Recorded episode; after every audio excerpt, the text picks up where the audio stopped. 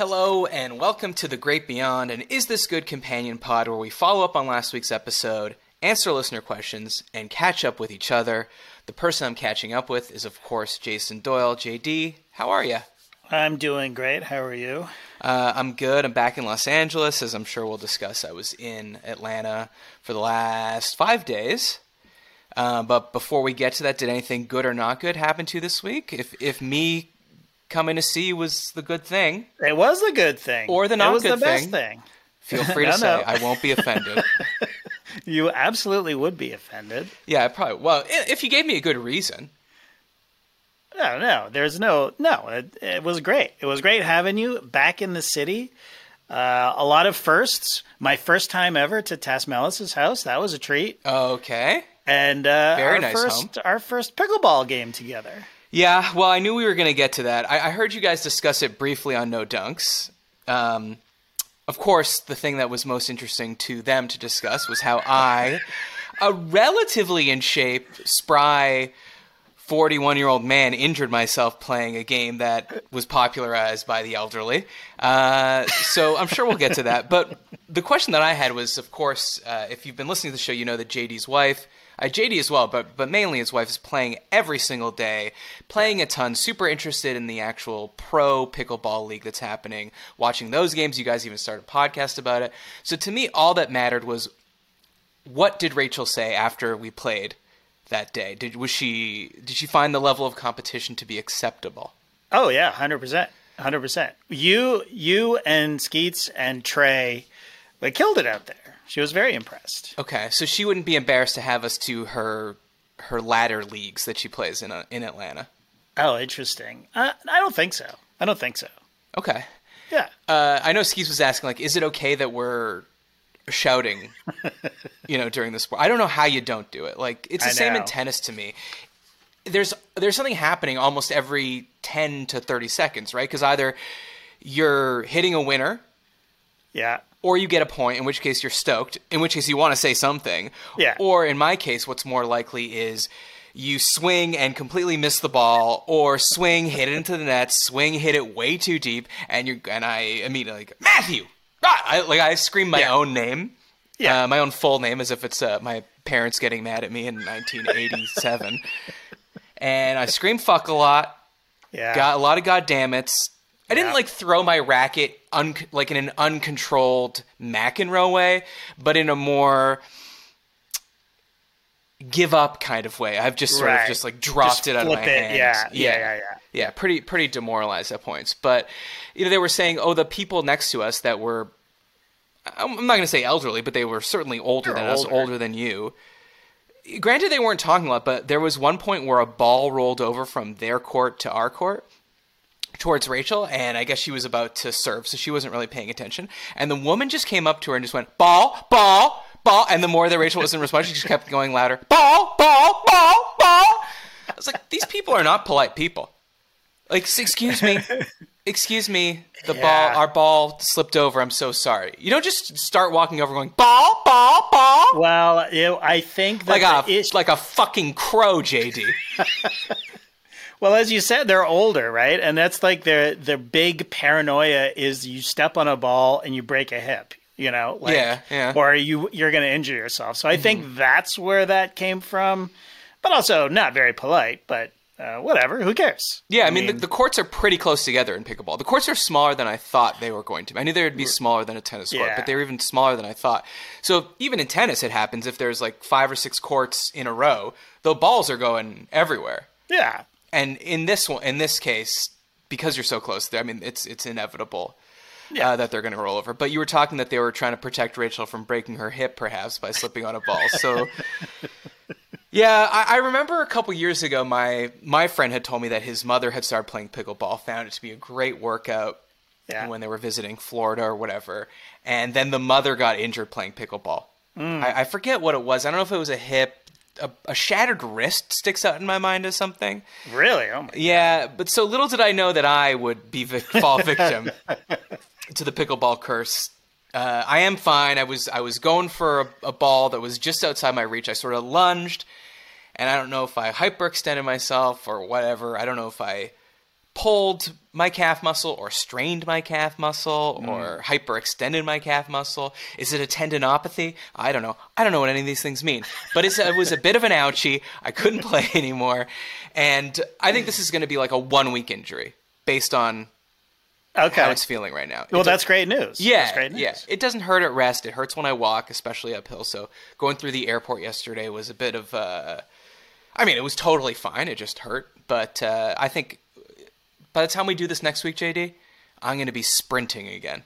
Nice. And that's what I want to hear. Make my return to the pickleball court. Now, how did Jill? Did she like the pickleball? It was her first time, your girlfriend? Yeah, it was her first time. She liked it more than I thought. First time swinging any kind of racket, as I believe I mentioned on the show. I thought she was really good. I thought she did great. Yeah. To the point where I was like, because we didn't – the scoring is a little bit complicated, and the rules... That's the worst part of the game, to be honest. It's so complicated. That's fair. It's not that complicated, but it seems overly complicated when you first jump in. Yeah. But anyways, I felt like I was like, oh, am I being too, pushy with her, telling her where to go? She's sort of, I'm like, you go up now, and then you come back now, and all that. So I was like, maybe I'm being too much. Maybe it's just like, I got it. But she came up with a pretty good team name for us when it was her and I playing together. The Old Man and the C Word. I didn't know that. She didn't tell me that. Yeah, that's what we were calling ourselves. Is that because she was screaming the C word every time she had an unforced error? Pretty much. Also, pretty bold of her to call you an old man. Oh, I thought I was... Oh, damn it. I thought I was the C word. That Jilly, she certainly doesn't like it when I tell her what to do, but maybe you found a way to do it without annoying her. No, but she enjoyed it, and... I don't care if she wants me to say that or not, but her arm was sore the next day from swinging a pickleball racket, okay? Get it together, Jill. As I hobble behind her, dragging my carry-on. Right. So the pickleball, that was Monday. Got in on Thursday. Saw you guys Friday where we recorded the episode that was released on Monday. Just want to prove I know the days of the week.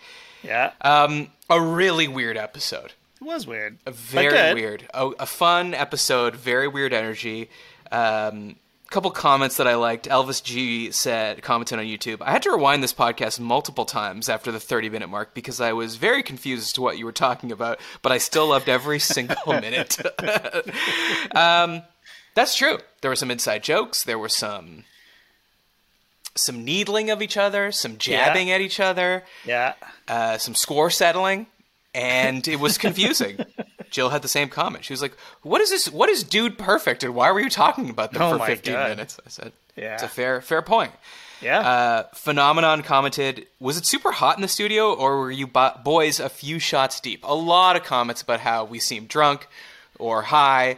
I can assure you we weren't. We recorded this at lunch. Friday afternoon. Yeah. So it was just weird vibes, but I was very excited to be in the Classic Factory for the first time. Well, you when you came in, that's the end of our week. So the guys are usually a dot in the distance by the time you showed up. So then we all had Chick-fil-A. So we all founded Chick-fil-A. Everyone's hopped up on MSG and just excited energy, I guess. And it was your first time in the Classic Factory, and it's different. It's a different experience than what we're doing right now, where we're a continent away, right? We're all in the same room. I mean, I've found it pretty stressful because 4 guys on a desk, we used to do it every day, but when you're trying to participate in that conversation and you're trying to shoot 4 guys at this desk, it's not easy. So I think there was one time where I just was like, JD, what do you think about this? And you were like, I would rather not be involved in this. Well, since you were so busy pushing the buttons and keeping us all on camera there, I might hit you with some Is This Goods that came up as we go here. But I was staying at an Airbnb. I had a question for you. Have you ever slept on a Tempur-Pedic mattress? This is not going to turn into an ad, by the way. I am genuinely curious. I think I have. I think my parents have a Tempur-Pedic in their house, so I think I have slept on that bed before. Okay, because I'm working out a take. This might be a hot take. Okay. But I think Tempur-Pedic is to the 2010s as water bed was to the 70s. Hmm, interesting. I actually don't think it's a nice mattress to sleep on. It's squishy. Yeah. So it's like, you know, you put your weight into it, and then every time you move over it, it kind of looks like the T-1000 regenerating. It's hard to get, I don't know, I feel adrift in it. And I feel like it makes you really hot. I don't know what that is in that material. 100%. Okay. In fact, I think that a lot of times, a lot of mattress companies are moving away from at least marketing it as memory foam. You know what I mean? Like, because it does have a heating effect. So it's great. It forms to your body, right? But then you get so hot, you want to move. So then it's uncomfortable. It's just, you're 100% right. Squishy is the right word. But when they came out, it was so like, remember how they had like Tempur-Pedic pillows? And you're like, why wouldn't this be the best thing? Because it's just molding perfectly to my face or my body.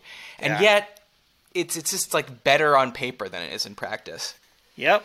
But it was an Airbnb, so I don't know. There were too many memories in that foam. You know what I'm saying? But definitely not going to leave that in the review because, as we all know, when you leave a review for an Airbnb, no matter what happened to you, you just say, wow, what a lovely experience, would stay here again, so that they say, what a lovely guest, would have them back anytime, so that the next time you need to book an Airbnb, those people feel like they want to rent to you. Mm. I mean, now we were the perfect guests, though. Well, I have no doubt of that.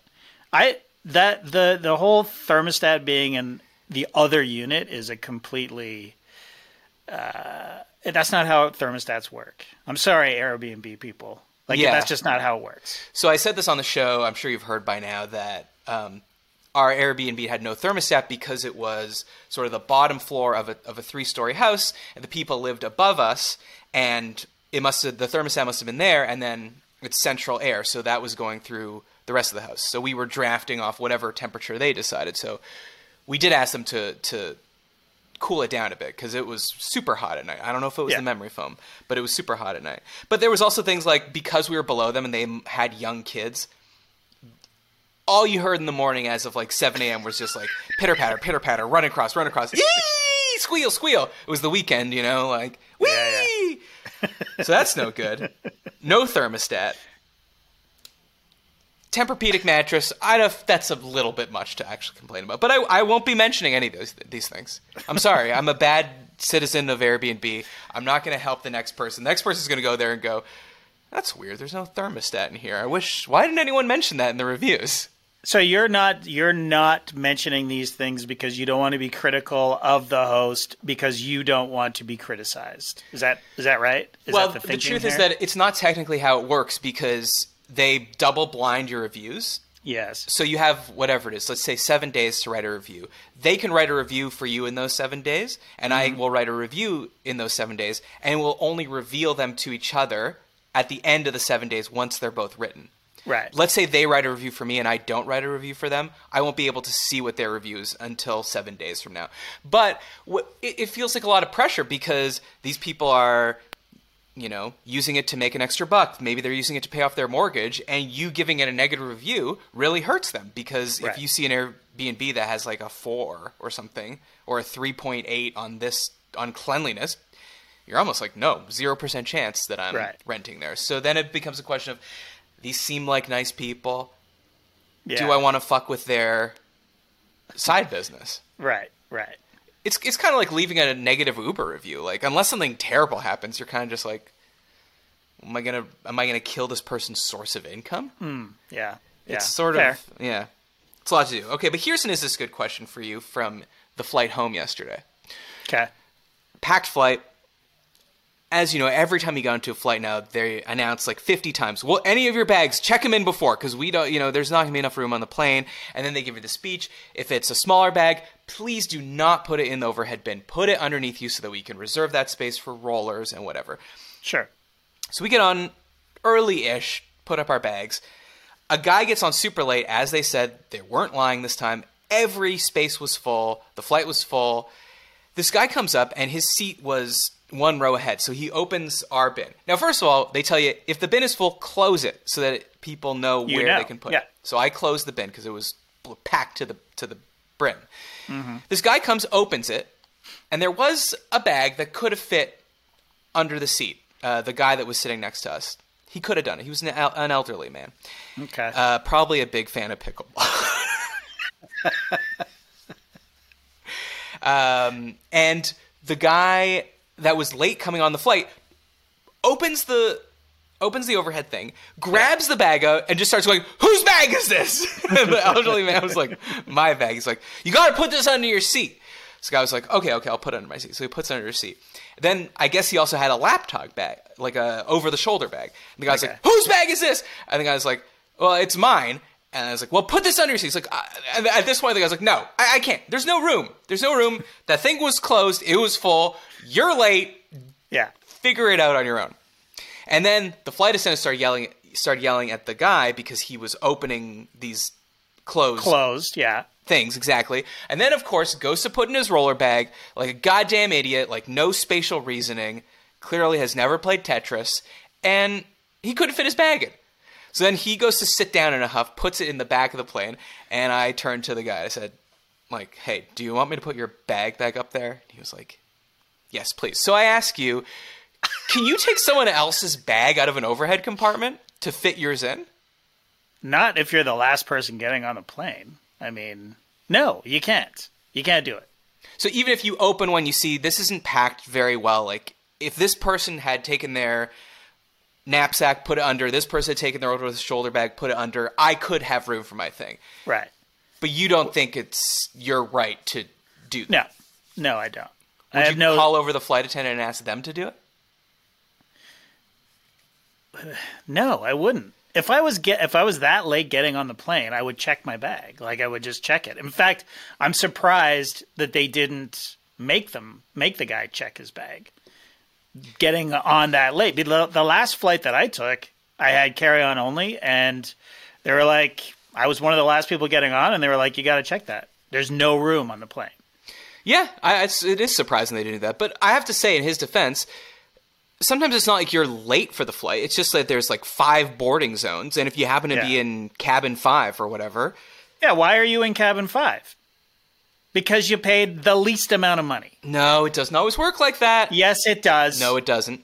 Because on Air Canada, for instance, I have no status on Delta, to be honest, either. But I have a Delta Amex. So I get in main cabin 1. Just if I buy the ticket on that credit card. Right. Boring. But anyway, when I fly Air Canada, I pay the same price as what the ticket costs. But because I never fly Air Canada, or like once a year, they put me on zone 5 or whatever. And you know what I do? I get on in zone 2 usually. Yeah. I see if they have the guts to call me on it. Sometimes they do. Sometimes they say, "Sir," to the back of the line. And I go, and I pretend I'm shocked. "Oh, I thought we were already at zone 5. I'm so sorry."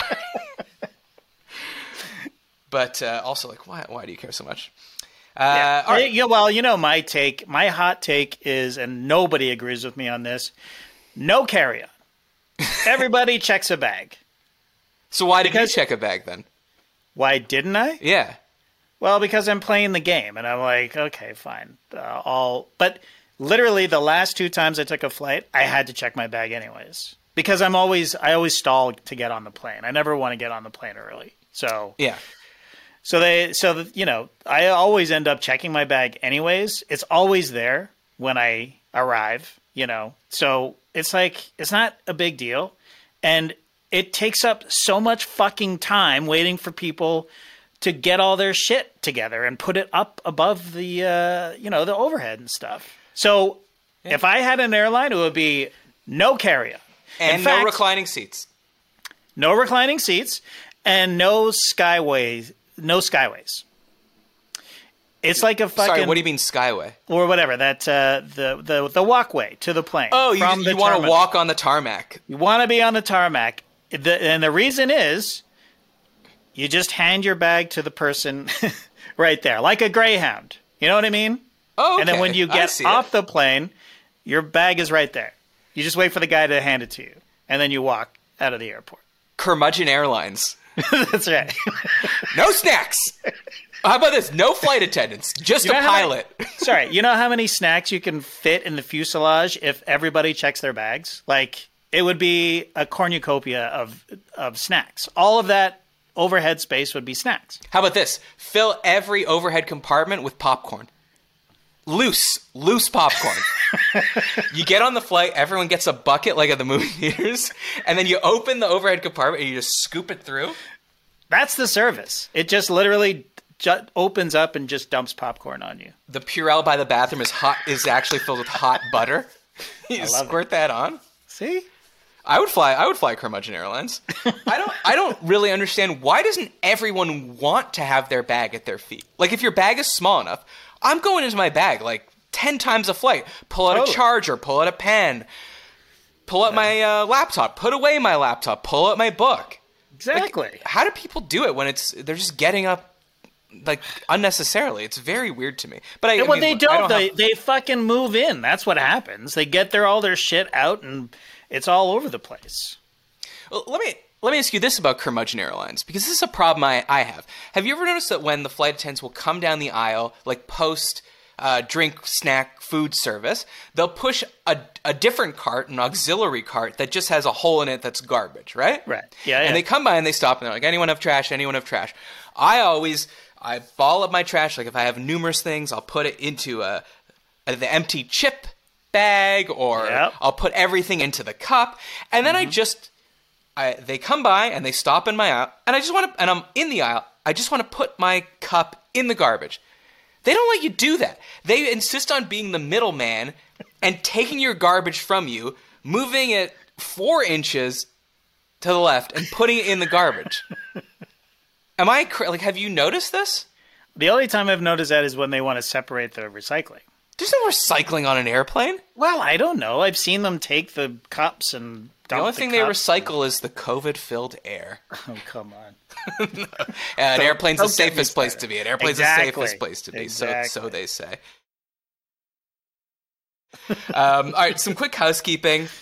As you may know, we have merch. I'm not wearing it because I've worn mine so much this weekend that it's in the laundry right now. Oh, mine has holes in it. I've worn it so much. Okay. For a second, I thought you were going to complain as to the quality of the garment. No. It's the highest quality from Breaking Tea. I mean, jokes aside, it is actually a great T-shirt. We have like, I don't know, 20 T-shirts with No Dunks guys. All of them are bangers. You know how sometimes you order a different color from a T-shirt company? Like, you order a black one and you order a red one, and the red one is just sort of weirdly different, you know? Yeah.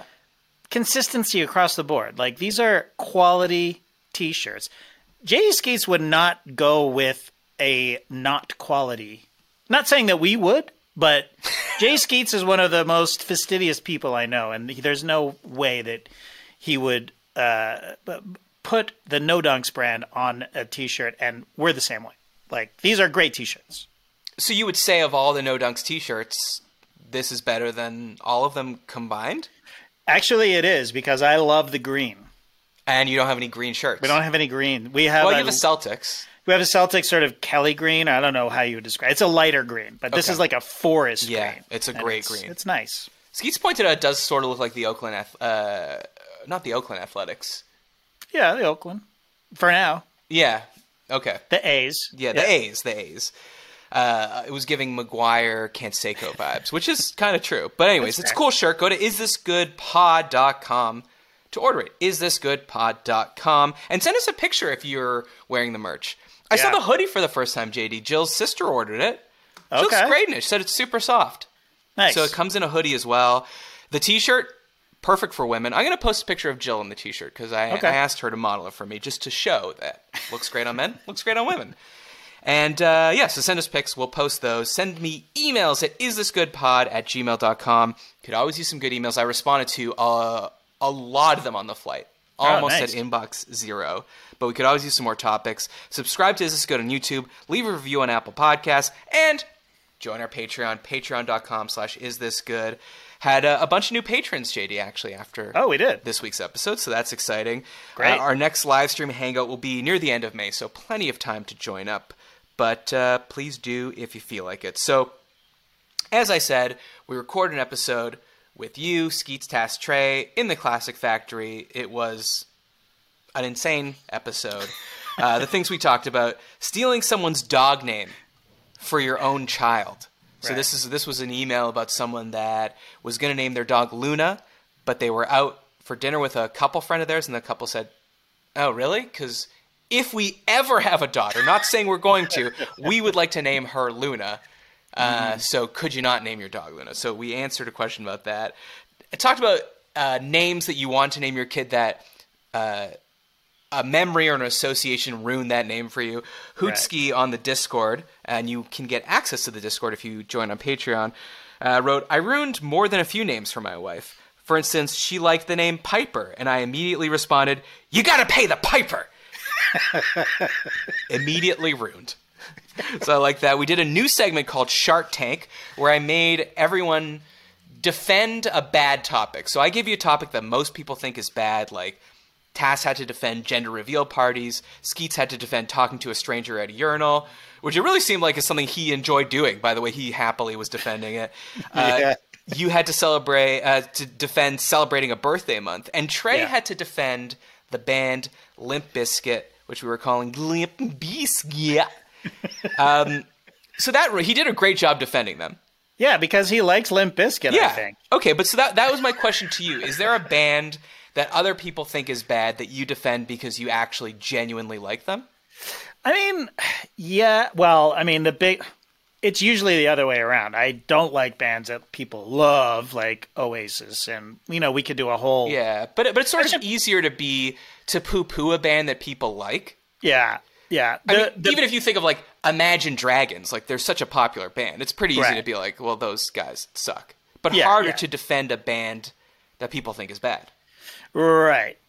The one I get the most looks about, or they go, "Ugh, really?" is ABBA, because ABBA is like ABBA. I mean, this is not— you are the wrong audience for this because you love ABBA probably just as much, if not more, than I do. I fucking love ABBA. Like they are a top 5 band for me. Mm-hmm.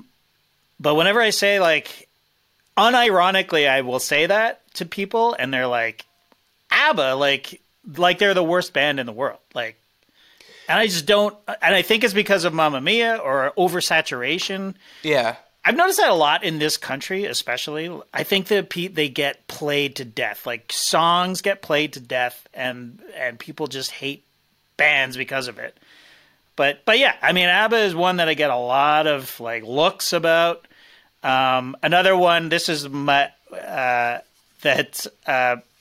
that people do give me a hard time about, and I can't wait for the Discord to get a hold of this one, but the Sammy Hagar era of Van Halen is the best Van Halen era. Oh, my God. Yeah. Okay, I mean, this is your generation. I'm not going to step into this. I mean, obviously, I know that most people would say the David Lee Roth is the classic lineup, and that he embodied sort of the Van Halen spirit the most. Sure. Then I know that they had some huge hits with Hagar, like they had Jump. Yeah. Here Right Now? No, Jump is David Lee Roth, but Right Here Right Now— oh, you're right. Is definitely Sammy Hagar. There's just the songs are just better written. They're just better songs with Sammy Hagar. That's all I'm saying. But wait, I just need to confirm. Jump is for sure David Lee Roth? 100%. Off of 1984, that's definitely David Lee Roth. And don't get me wrong. I love David Lee Roth. I love David Lee Roth. But Sammy Hagar is better. It's better for Van Halen. It was a better band with Van Halen. But they were would you say they were poppier? Like they had some of the edges sanded off. A little bit, yeah. A little bit. But also it was the time, right? Because we're like talking— 1984 is, I think, David Lee Roth's last album with them. And then we're like fucking mid to late 80s is all Sammy Hagar, right up until the Right Now era, which is right at mid to late 90s. So it's like 10 years of bangers coming from Sammy Hagar. And I also find that a lot of the early Van Halen is just kind of wanky guitar wank. You know what I mean? That was their whole reason for being was I know the Van Halen tappy guitar sound. Right. So I would rather listen to actual like hooks and good songs. I agree with you. I mean, I'm not a big Van Halen guy at all. I don't know. No. I don't remember who was it that got like, was it Billie Eilish that people got upset because some late night talk show host asked her about Van Halen and she was like, who? And I was like, how dare you not know who Van Halen is? It's like, isn't she like 19 currently? Like, oh, well, yeah. Like she's, why would she? They're not. Exactly. Okay. I can't wait till people in the Discord get a hold of this. They're not that good. Like, I totally agree with you. I mean, the guitar sound is iconic and incredibly influential, but like, what do I want to sit down and listen to Eruption to hear like the sound of a man literally wanking? It's not. It's not interesting to me. Yeah. Though, are you aware that Van Halen's son has been in like a funny Twitter sort of debate because people think that the name Van Halen is a band name and not the name of Eddie and the last name of Eddie and Alex Van Halen. Yeah. So I forget what the son's name is, but it's something Van Halen. So it's Wolfgang. Like, Wolfgang Van Halen. Yeah, thank you. Yeah. And so people were like, "Whoa, Nepo! Like coasting off your dad's band," and it's like. You understand that that is my last name, right? Right. Though I think like Bon Jovi, his name, I think his last name is like Bon Jovi, like Bongiov. Unless, because I know his son is like just got engaged to Millie Bobby Brown. Okay. Did you know that? No. JD, what, you don't read the trades? No, I don't. People Magazine? No. No. Okay. Well, they're engaged. Millie Bobby Bon Jovi. Like, what? She's not taking that name. I hope. Okay. Well, now you have to. I have to clarify for you because Millie Bobby Brown is not Whitney Houston and Bobby Brown's daughter. It's a different person. Oh. Okay. Yeah. So she is, I believe, 19, and she's engaged to John Bon Jovi's son. How old is he? I think he's 20. What's going on? Having babies. Right? 19? Come on, Millie. I don't think it's going to work out. I mean, these relationships don't tend to. But then again, I don't want to be one of these fucking weirdos online commenting like on the picture of them on Instagram. This will never work out. Like, okay. I'd prefer to have like no strong opinion. I only bring it up because I've been seeing his last name a lot. And I'm pretty sure it's Bongiov. Oh, interesting. Like a real Italian last name. But still maybe pronounced Bon Jovi. 100% still pronounced Bon Jovi. Oh, okay. Or pronounced Bon Jovi.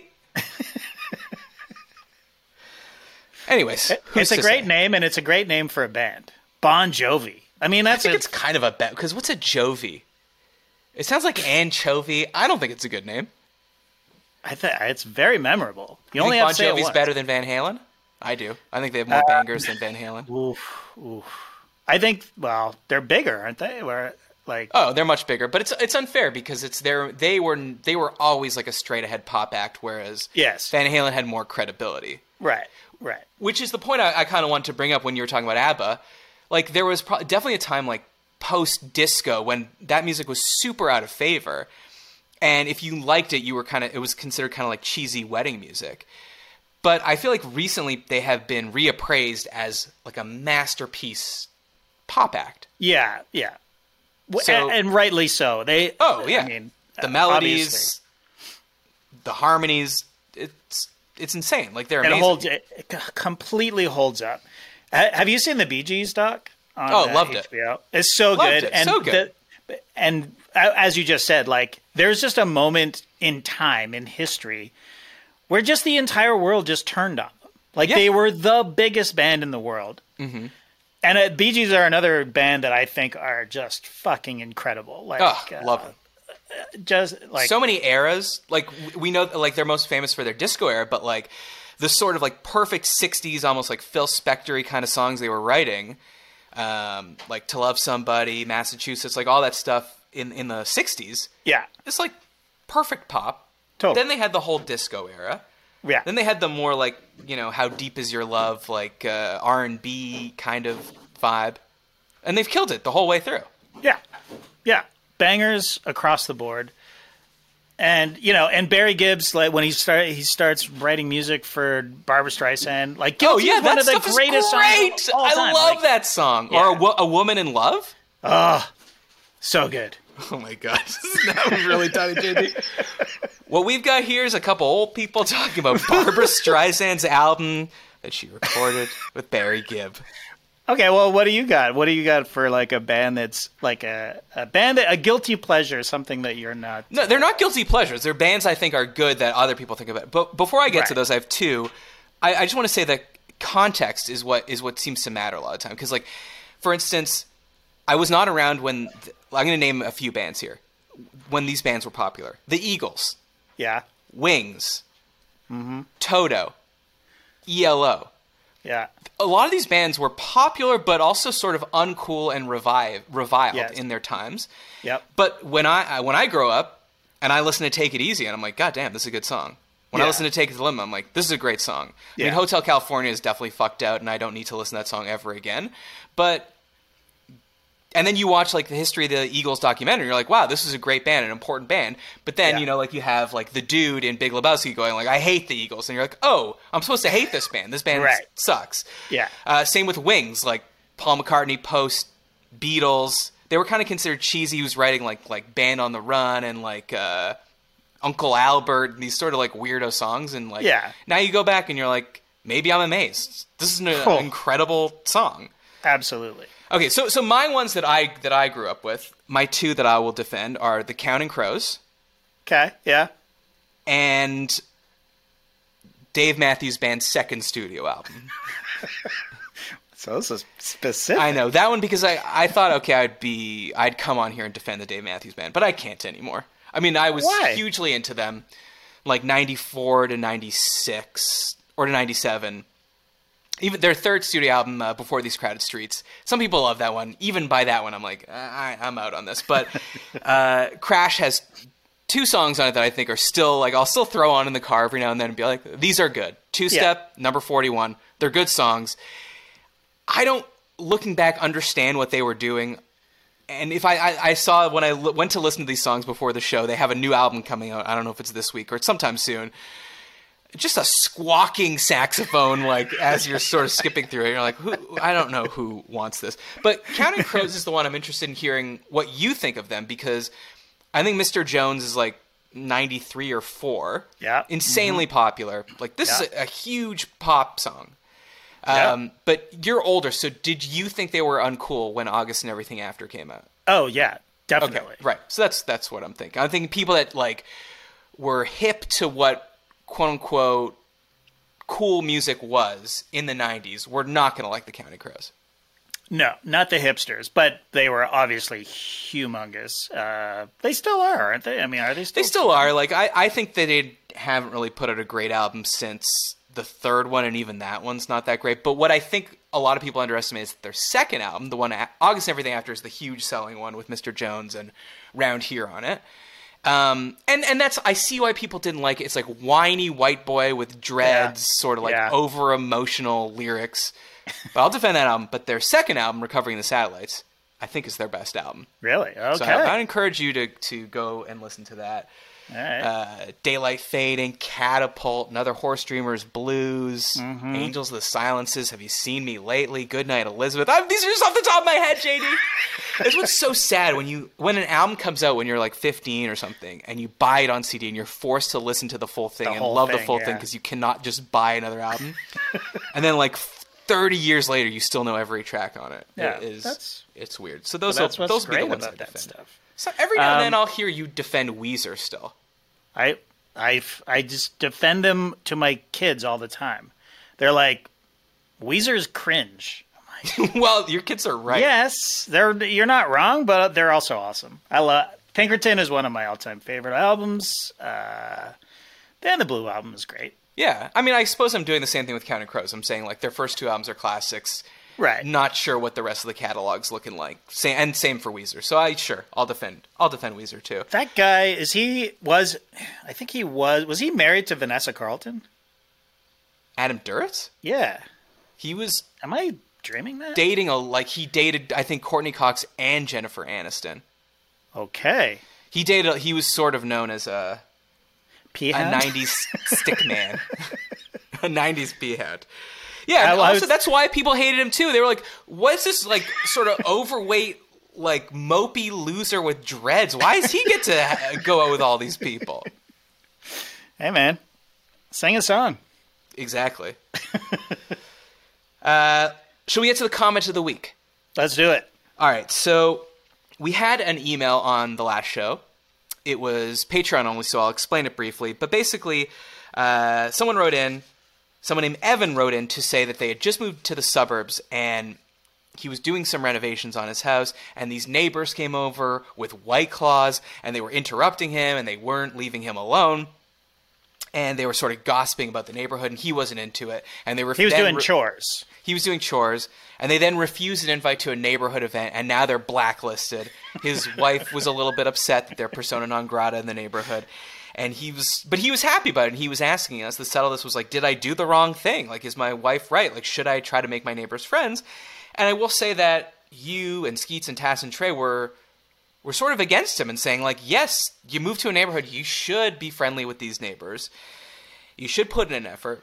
And I did a more devil's advocate and said, I feel like it would be a disaster to live near people on your left, your right, across the street, and not really like them. But every time you go to get in your car, go to the mailbox, or hang out in the backyard, and they can see over the fence into your porch, they're like, oh, you're having a beer. I'll come over. I'll say hi. Right. And you're just getting to these sort of mundane conversations with people that you can't escape. Right. And Evan wrote back as a piece of follow-up, so I'm going to read that to you, and I think it's going to answer a lot of the questions we had. Hey, Matt, the reasons you listed as worries were exactly why I receded from the potential friendship. These particular neighbors were giving off very over-involved vibes, and their inability to take a hint had me having nightmares of uninvited garage beers and lengthy conversations about the weather. I will concede that I am traditionally a curmudgeon. Oh, JD. Yeah. Looks like we got a customer on Curmudgeon Airlines. Awesome.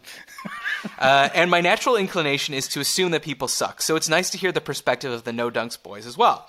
As an update, I will say I've settled into a, quote, lend-a-tool relationship with my next-door neighbor on the right and a friendly conversation during yard work with the ones on the left. We have set the boundaries we want with the others, Right, and yeah. Anne, my partner, and by the way, JD, is also a peahound. Oh, great. Very exciting. She agrees that we don't want to be friends with the nosy neighbors. As for being snobby, so JD, if you remember, you said, I think Evan's being snobby because he specifically mentioned that his neighbors came over with White Claws, and I think Evan thinks, who are these losers bringing over White Claws to me? Yeah. Well, you were right, JD. He says, As for being snobby, I 100% was. They showed up with White Claws and an energy that I could not match, and I decided in the first 15 seconds that these people were not my Gene and Terry.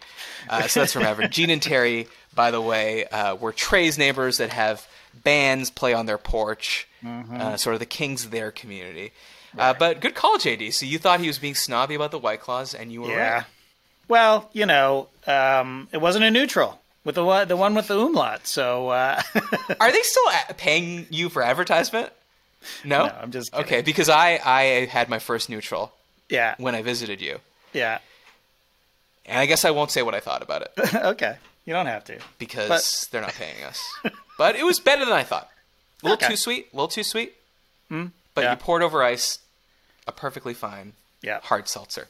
It's a chef's kiss. A chef's kiss. All right. So listen to this week's show. That's already out with the No Dunks guys. Again, super fun episode. On Monday, we have Ariel Helwani coming on, which is very exciting. You know him from his work reporting on the MMA, for tangling with the dastardly Dana White. He's on The Ringer. He's on HBO. He's on Showtime. He's got over 1 million followers on Instagram. So he is, like me, Jewish and from Montreal and the same age, but unlike me, successful. So we're excited to have him on. So definitely look out for that. Email us at isthisgoodpod@gmail.com. Subscribe everywhere. Leave a review on Apple Podcasts. JD, if you don't have anything else to say, I'm pausing in case you do. I don't. Okay. Everyone, be good. This is JD and Matt reaching out from the great beyond. We'll see you next week.